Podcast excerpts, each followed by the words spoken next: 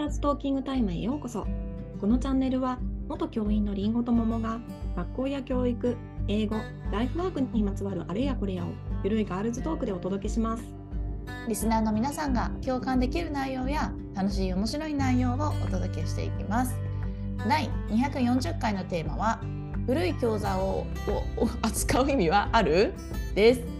は古い教材を扱う意味はある？です。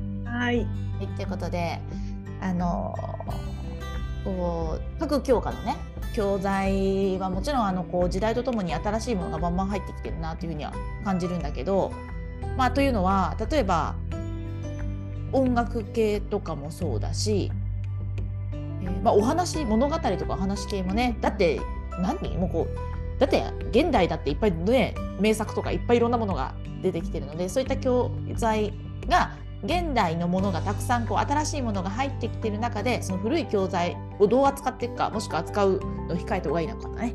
そのあたりお話できたらなとうん。思います。はい。なんかうん。これ私一つ最初になんかねこの話題で思い出した話があってそれがねえっ、と私の、えっと姪っ子あ姪っ子が中学2年生なんですけどね。で、この前ちょっと先日会った時にあのーもう今学校で英語の授業でその、ね、セプテンバーを歌ってますよと、まあ、セプテンバー皆さんあの知らない人いないいたなんか知らない人いたらぜひ YouTube とかで聞いてほしいんですけど、まあ、普通に知ってる皆さん知ってる聞いたことある曲だと思うんですよ。うん、大体聞けばわかる。あのあの曲なんですけど、まあ、そうかなり古い曲なんですね。でその、まあ、セプテンバーを歌ってますと「へえいいじゃん」って言って話をしててでもその姪っ子の、えー、とお友達がお友達、はいはいはい。姪っ子のお友達が塾に行っていまして英語の。うんうん。でその塾で今学校でセプテンバー歌ってるんですってことを言ったらしいんだよ塾の先生に。そしたらその塾の先生は「えそんな古い歌歌ってんの？もうあんなの演歌じゃん」みたいなことを言ったんだって。うんね、それを聞いためいっ子ちゃんあそれをまあめいっ子ちゃんが友達と話をしてて「あの歌って演歌みたいなんだね」みたいな古い曲なんだねっていう話してたんだけど「ももちゃん本当にそうなの?」みたいな ことを聞いてきたわけ。うんうんももちゃんが先生の時歌わなかったの？みたいな。うんだから、え、私セプテンバー使ってたけどみたいな ことを言って、使ってた年全然あったよとか。だってあれめっちゃいい曲じゃんっていう話を、いや、演歌ではなくないみたいな感じでうん。話したんだよ。演歌はまたちょっと違うからね。違うよね。なんか演歌って別に今のうあの何？今演歌の新しい歌あるからね。だからね、ちょっと違うけど、古いことは間違いなく古いよね。うん。そうそうそれは事実だよね。間違いなく。で私は自分が英語の授業で使ってた曲はいい曲は新しいかろうが古かろうが別にいや、そうだ。使ってたの。だから新しい歌あの私が教員だった時はまあまあいろいろねワンダイレクションとかね流行った時期がありましたり、あの辺を使ったりとかもしてたからね。え、今だってあれじゃないの？トップオブザワールドとか歌わないの？私は歌ってた時あった。1年生のうん、歌いやすいしね。そう簡単なのよあの曲。だからそうあの1年生に適してるなとは思ってるんだけど、そうとかさディアザワールドとか。「We Are the World」とかさ、古いけど歌うよね。今でも。私「Heal the World」とかめっちゃ好きだし。はなんだろうなもう入れてたしもちろんその最近の曲とかねエド・シーランとかさもうなんか、うん現代私があの新曲として出てきた曲も使えるなって思ったものうんあ歌詞も含め、まあ、歌詞はそんな見てないかそのテンポとか難しさとか、うんうんうんなんかあの辺りを気にしていいものは使うし別にあのこれ歌いづらいなとかこれちょっとなんか内容なんかちょっといまいちだなってものは使わないしっていう感じだったから古いから使わないっていうのはちょっと違うんじゃないかなってうん。そりゃ違うよね。思ったのようん。すごく。だからちょっとそれいやいやいやその言い方はないんじゃないのって思ったけど、まあ、めいこちゃんには私はいい曲だと思うよって言って、うん、言ってしたかんだよ、も関係ないと思っちゃうけどね、古いかどうかって。うん、え古いっちゃダメなのみたいな。だっていい曲じゃん。でそんなこと言ったら古い作品古いっていうか昔からあるような いいものたちがどんどんなくなっていくってことになるじゃん。新しいものだけを取り入れてクラシック音楽とか 学ぶ必要ないになっちゃうよね。クラシックは何ぞやみたいな話になるよね。本当だよ。だってさ今さどんだけヴィンテージ系がさ 価値あると思ってんですかみたいなね。だからそう古いなんていうかな。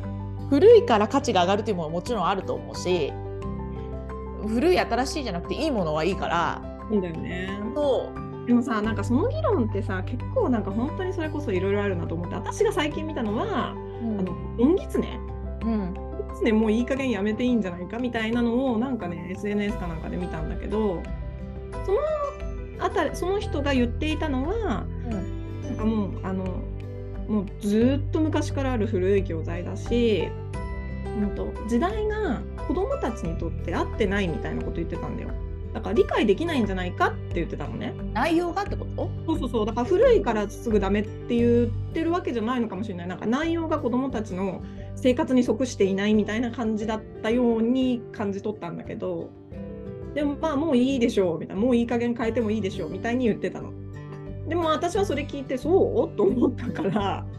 なんかそれを今ちょっと思い出したんだけど例えばさなんかなつまり時代に合ってないっていうのはさちょっと今月ねとは違うかもしれないけど、あの例えば内容にえっ、となんか教材の内容にうんとインターネットもう本当に紙のやり取りしかしないうん。みたいな話だとするじゃん。手紙のやり取りとかしかしない。でも今って LINE じゃん？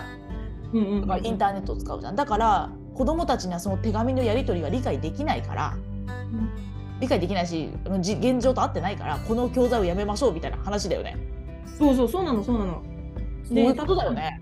そうそのあたりでそのツイッターで話されていたのはなんかそうえっと結局だから子どもたちの生活と全然違うからその、えっとゴンギツネで言うとだからその一人で、えっとおおかおっかさんを亡くしてしまって一人で生活しているその氷柱のあの寂しさとかそれに共感する狐のご小狐のゴンの思いとかそれが伝わらないで苦しむうん。あの苦しさとかなんかそういうのっていうのがあまりに自分あの今の現代の子どもたちと離れすぎてるからそこが理解できないんじゃないかみたいな話だと私は思ったんだけど私はねただねそんだけ違うからこそやる価値があると思ったのよ。私もそう思う。だってなんかさおあのほ本とか書籍とかもそうなんだけど教材も国語の教材もそうだと思うんだけどこう実体験できないからこそその登場人物とかの気持ちうんとと出会えるじゃん。うん、そうそうそうそう気そう持ちをね、うん、違うからこそ価値あるよね。そうなのそうなの。でまあ小学校の国語だけで言ってもさ「まあ、ゴンギツネ」とか大蔵ちいさんとガンとかあとはね「えー、とちいちゃんの影送り」とか戦時中なんですね。うんとかやっぱあとは何？宮沢賢治の山梨とか、うん。やっぱ古い子どもたちにとっては分かりづらい、うん。山時代のをなんか反映してるわけじゃないけどうんやっぱ古い時代のもいくつかあるんだけどだから国語の授業をやるときってその時代背景のこととかもやるんだよ。うんうんこういうのなんだねとか、ビクってなんだみたいな写真を見せてうなぎを入れるビクってこういうのなんだこういうので撮ってたんだよね、やるんだけどやっぱそうやってだんだん物語に入ってくんだよね。うん。その手間がなくなるっていう意味ではそう現代の教材を扱うのは楽なんだけどでもやっぱそこをやって徐々に徐々に物語に入ってってなんかそこでこう主人公の気持ちとかを想像していくっていうのがすごく意味あることなんじゃないかと思って、まあ、古いからやめるっていうのはちょっと短絡的じゃないかなと思ったんだよね。なんか今あるものしか今知ってるものとか目の前の現代のもののものだけのものを読んでてももうすぐ分かっちゃうからうん。そういったもんだ問いも生まれないしあの想像する力もつかないねきっとでね。うん。そうだね。ねでもさこの教員ってさ同じ教材を何回もやるじゃん。ああそうね。その時になんかこうどんだけその教材にまっさらな気持ちで向き合えるかってすごい大事じゃない、めっちゃわかるわそれ。うんでもう慣れてるからいいわって思うとさうん子供の最初の初発の感想とかにこううまく寄り添ってあげられないっていうすごいわかるそれかそうだよねだってさ5クラスとか行ってみ英語の授業でそう？だよね毎回そう？じゃなかった中学校の先生でまあその時はやっぱりその気持ちを忘れずにいるからねあの、なんていう？のかな初めて見た体でちゃんとやるんだけどそれを何年もやってるとねう？ん同じ教科、まあ、だって教科書とかも変わるから、う？んとまあ、内容は変わることもあるけどでもねなんかやっぱりいいもので残り続けるからずっと同じことやってるみたいな内容とかまああるから、だからそれは確かにあの教師側のあの気持ちの問題だなとは思うね。そうだよね。麦狐で言うとさ、いまだに新しいなんかこう指導案とかぼバンバンバンバン出してくるじゃん、先生たち。そうねだからやっぱね、同じ教材使っててもね、どんどん出そうと思えば出るんだよ。あそうなのそうなの出るだからやり方次第で何ど教材は変わんなくてもそれをどうやって使っていくかとか発問とか、うん、そうだよ、そうだよ視点とか。ね。うん、やっぱね、なんか、であとあれじゃん、あの、まあ、国語だけで言ったらさ、そのゴンギツネだけじゃないからね、扱う教材1年間で。うんバランスとかすごいあるから、1年間。ねうん、新しい教材も入ってくるしね、教科書変わるたびに。で新しい教材は新しい教材でもちろんねなんかいい発見とかもあるわけだからやっぱそこがなんか、えー、と古いからって言って新しいものばっかりとかいうそういう話じゃなくってねそのね今りんごちゃんが言ったみたいにそのバランス年間を通じてなりね6年間とかうん。3年間通じてのバランスっていうのが大事だよねきっとね。ね。で新しいものをじゃあ古いものばっかじゃあ扱ってればいいのかって言ったらまたそれも違うからね。違うからね。私このゴンギツネで言うとさもう一個さ違うやつ聞いたことがあってこれはねずいぶん前のテレビ番組かなんかでなんかあの指揮者みたいな人が言ってたんだけど、うん今えー、とゴンギツネって小学校4年生なの。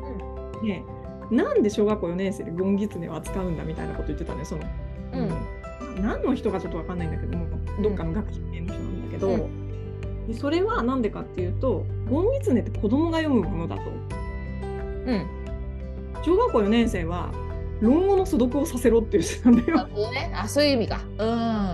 そうそう。ゴンギツネなんて絵本じゃないかみたいなことを言ってたわけ。うん簡単すぎる。うん。それもね、ちょっと分かってなさすぎるよねとか。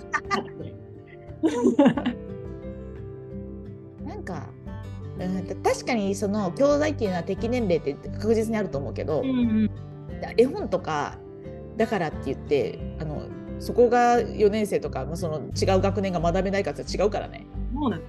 そうなのよ。それはね、ゴンギツネを深く読めてない人だからそういうこと言うんだと思うんだよね。うんそうだね。うんでもそれを深く読むのがさ教材としてのゴンギツネじゃん。そうだよ。だから4年生とね、ゴンギツネの授業やったらね、もうそんなこと言えないよ。私たち教員が考えてたことよりふら深いこと言ったりするからね。それがすごいとこだよね、子供の発想力ってそうね。そうそうそうそうそうそう。簡単すぎるなんて言えない、本当に。大人だからちょっとちょっとそういね一緒言っちゃうんだろうね。だってさだからやっぱそう考えるとさやっぱ先生たちはやっぱいろんな視点持てるよね。本当だよね。意見聞くことによってさ自分のいあの思考がアップデートしていくじゃん。うん、確かに確かに、本当にそう。うん。もうだからえこの問いでそんなこと考えちゃうのみたいな,、なんか、まあ、なんかすごいこと言ってくるじゃん子供たち言っ。てくるよ。そこすごいよね。それに触れ合えるのってやっぱ先生たちっていうのはすごいなって思うね。うん。そうだね。で、やっぱいつでも新鮮な気持ちで、あの子供とか教材に向き変えるようにさ、こう、ね、今までの経験は持ちつつ、その時には新しい気持ちでやっていくわけでしょ？うんすごいいいことだよね。ねなかなか難しいんだけどねその切り替えもね。ね、それはそうなんだよ。それはめちゃくちゃ難しいんだけどね。うんそれを努力してやろうっていうことはね、いいことだ。多様な視点を持てると思う。ねそうだね。ね、さっきさ、セプテンバーの話してたじゃん。うん最近さ、うちのね、えっ、と、3年生がパフをリコーダーではいやっ吹いてたんですよ。で確かに教科書に載ってるのね。うんうんうん